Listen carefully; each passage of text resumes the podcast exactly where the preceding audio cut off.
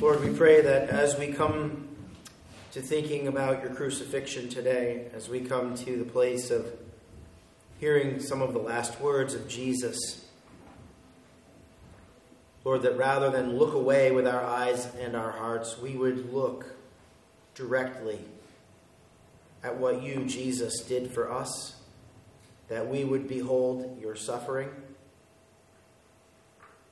that it would sink into our very souls, that we would understand the weight of our sin and the depth of your love. In Jesus' name, amen. amen. Over the next few weeks, uh, we're going to be taking a look at the seven last words of Jesus. And um, People have written musical pieces. You know, uh, a guy named Dubois wrote something called The Seven Last Words of Christ. It's sort of a big choral work. If you need some ride time in a car and want to listen to something, you know, go and listen to that. um, we've all seen, you know, the Jesus movies and things like that. We've seen The Passion, perhaps, with, you know, Mel Gibson years ago when that came out. There are a number of different movies out there depicting the crucifixion of Jesus, depicting his suffering and uh, his flogging and, and his betrayal and all these things that happened to him uh, on our behalf. And um, they're hard to look at, it's hard to see. Uh, you know, I was going to show a video clip today. Then I, I just thought a little better of it in that respect, not because we want to shy away from it, but um, if it's if it's something you feel that you can watch, I encourage you sometime between this week and next week. You know, go go watch at least the crucifixion scene of um, the Passion with uh, the Mel Gibson version of it. There, uh, take a look at that. It's horrifying, and it should be horrifying. We should have that kind of reaction to it.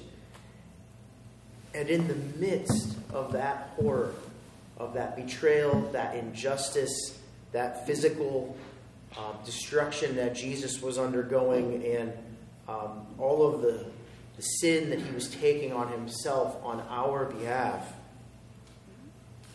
The first of the seven last words of Jesus that he utters is Father, forgive them, for they know not what they do. Forgive them, they don't know what they're doing. So picture the scene now for, for a moment with me at the cross. There's a Roman Roman soldier detail there. They're an execution detail, and um, they have likely crucified many, many people. This is not their first time doing this. Uh, the Romans had torture down to a science. They were good at it, and uh, I think some of them enjoyed being good at it these Roman soldiers, this execution detail, they've heard all kinds of things being said by the condemned people, right? They've heard screaming, they've heard panic stricken people begging for their lives, they've heard people cursing, raging against anything and everything. You know, people and families seeing their loved ones executed. It is horrifying. We almost can't even sit here and think about it. And because it's so horrifying, the Roman execution detail might even be numb to this by now. This man, Jesus, he's just another one of many, another condemned man. They might be emotionless as they go about it.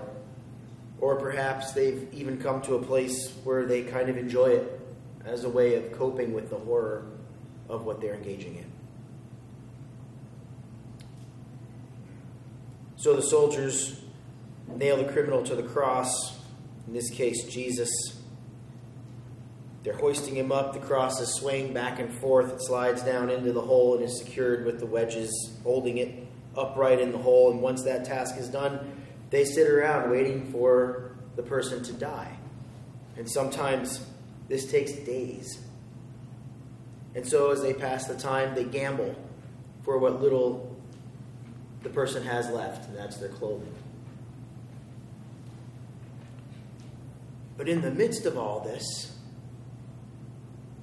comes this beautiful and powerful word from this criminal that they just crucified. Father, forgive them, for they do not know what they are doing. That would have been different. That would have been so outside of what they had been hearing and what they had been experiencing as they carried out this grim task that they had day in and day out. Jesus' prayer is not about himself. Right? We would probably not blame Jesus if he had a prayer or two about himself at this point, given what he's going through and what, what just happened. He's the one that just got nailed to a cross, yet he is praying for others. See, Jesus knows the real peril of their souls and ours, and he is praying for them, and as we will see, likely us too, from the cross. The original language tells us that Jesus was going on praying this. The tense of the words almost seems to indicate that he prayed it more than once. It was almost a continuing, Father, forgive them, for they do not know what they are doing.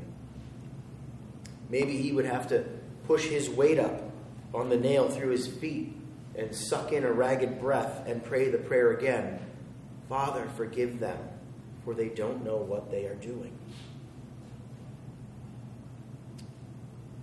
Let's stop and think about for a moment how we pray.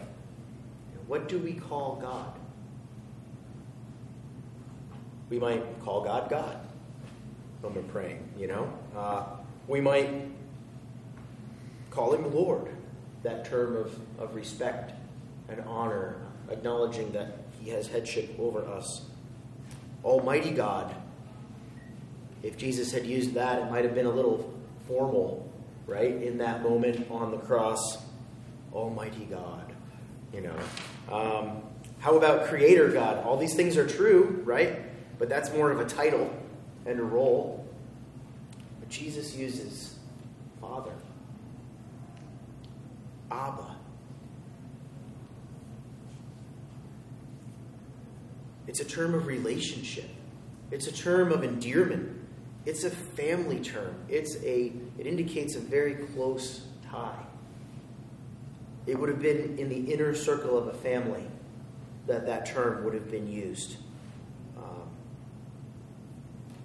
it was the same Aramaic word that Jesus used to address his father in the Garden of Gethsemane when he was praying the night that he was betrayed. It's the same kind of term that a trusting five year old would say, Pick me up, Dad, and then climb up into their daddy's lap, needing comfort and sleep in perfect peace. That is the word that Jesus addresses God the Father with Abba. It, it indicates a love, an intimacy, a comfort, an approachability, a oneness, and all trusting prayer based in relationship and in love and in confidence in that relationship. Father, forgive. Forgive. Now there's a word. We could, we could have sermons for a very long time on forgiveness. But we'll just say a few words about the word forgive. The word here is to put away a debt, to no longer hold to account. It indicates that something is owed and then it is written away, kind of with the stroke of a pen.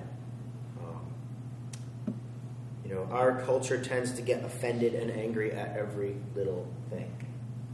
It takes almost nothing to create a reaction of offense. Every little offense, it seems, at least gets a social media moment where our offended pride gets put out there and we get to talk about how righteous we are compared to the person who just offended us. We set up this idol of our self righteousness. It's our right to get offended at everything, it seems like. And it gives us this air of superiority over the stupidity of the offender, doesn't it? Um, in, a, in a devotional that I uh, enjoyed this week, someone by the name of Bethany Jett writes this Forgiveness isn't given a second thought because bashing, burning, canceling, fact checking, and anything to give an air of superiority are the idols we place in front of our eyes instead of focusing on our Savior, His sacrifice, and His incredible example of showing love, grace, and forgiveness to people that literally hate and kill.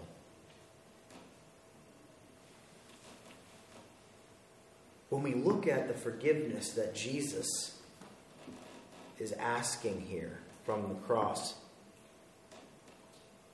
it should call into question how we hold other people to account for every little thing. Even as we hold in our minds the understanding that Jesus had to struggle to get the air to be able to utter that phrase, Father, forgive them.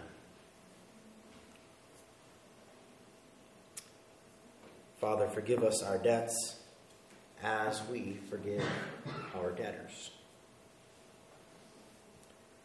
So, how about the them? Father, forgive them. Who's the them? Soldiers? That execution detail, the ones doing the crucifying? How about Pilate?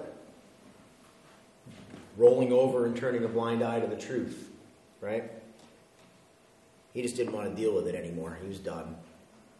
He knew what was right and what was not right here in this case, and it was much easier to just let this happen and go on with his life. How about the Pharisees and the Sadducees? Threatened by Jesus because of their power that they enjoyed. How about the chief priests and the scribes? They just lost a bunch of money in a corner on the market of sacrifices with Jesus just a week earlier when he went in and overturned the temple tables there in the court of the Gentiles. What about the rest of the people who called for his crucifixion and went along with the mob mentality? They chose a murderer over the God of the universe, the Lord of love.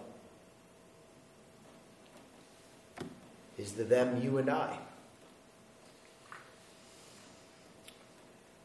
Do we ever turn a blind eye to the truth? Are we ever threatened by Jesus in our power and in our position? Do we ever experience the conviction of Jesus calling us out in the way we are living, or in our morality, or in our ethics? Do we ever choose sin over obedience, idolatry over submission? If that is true, then, my friends, this prayer is for us as well. Father, forgive them, for they know not what they do.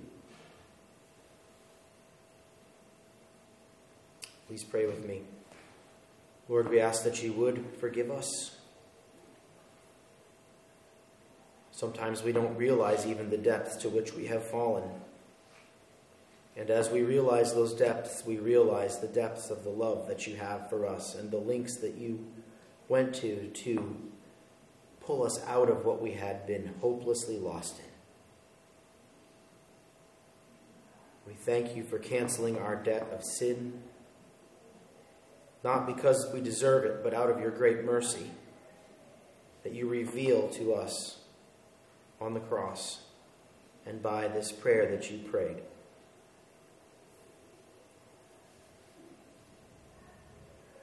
We pray this in the name of Jesus. Amen. Let's stand and say together the Apostles' Creed.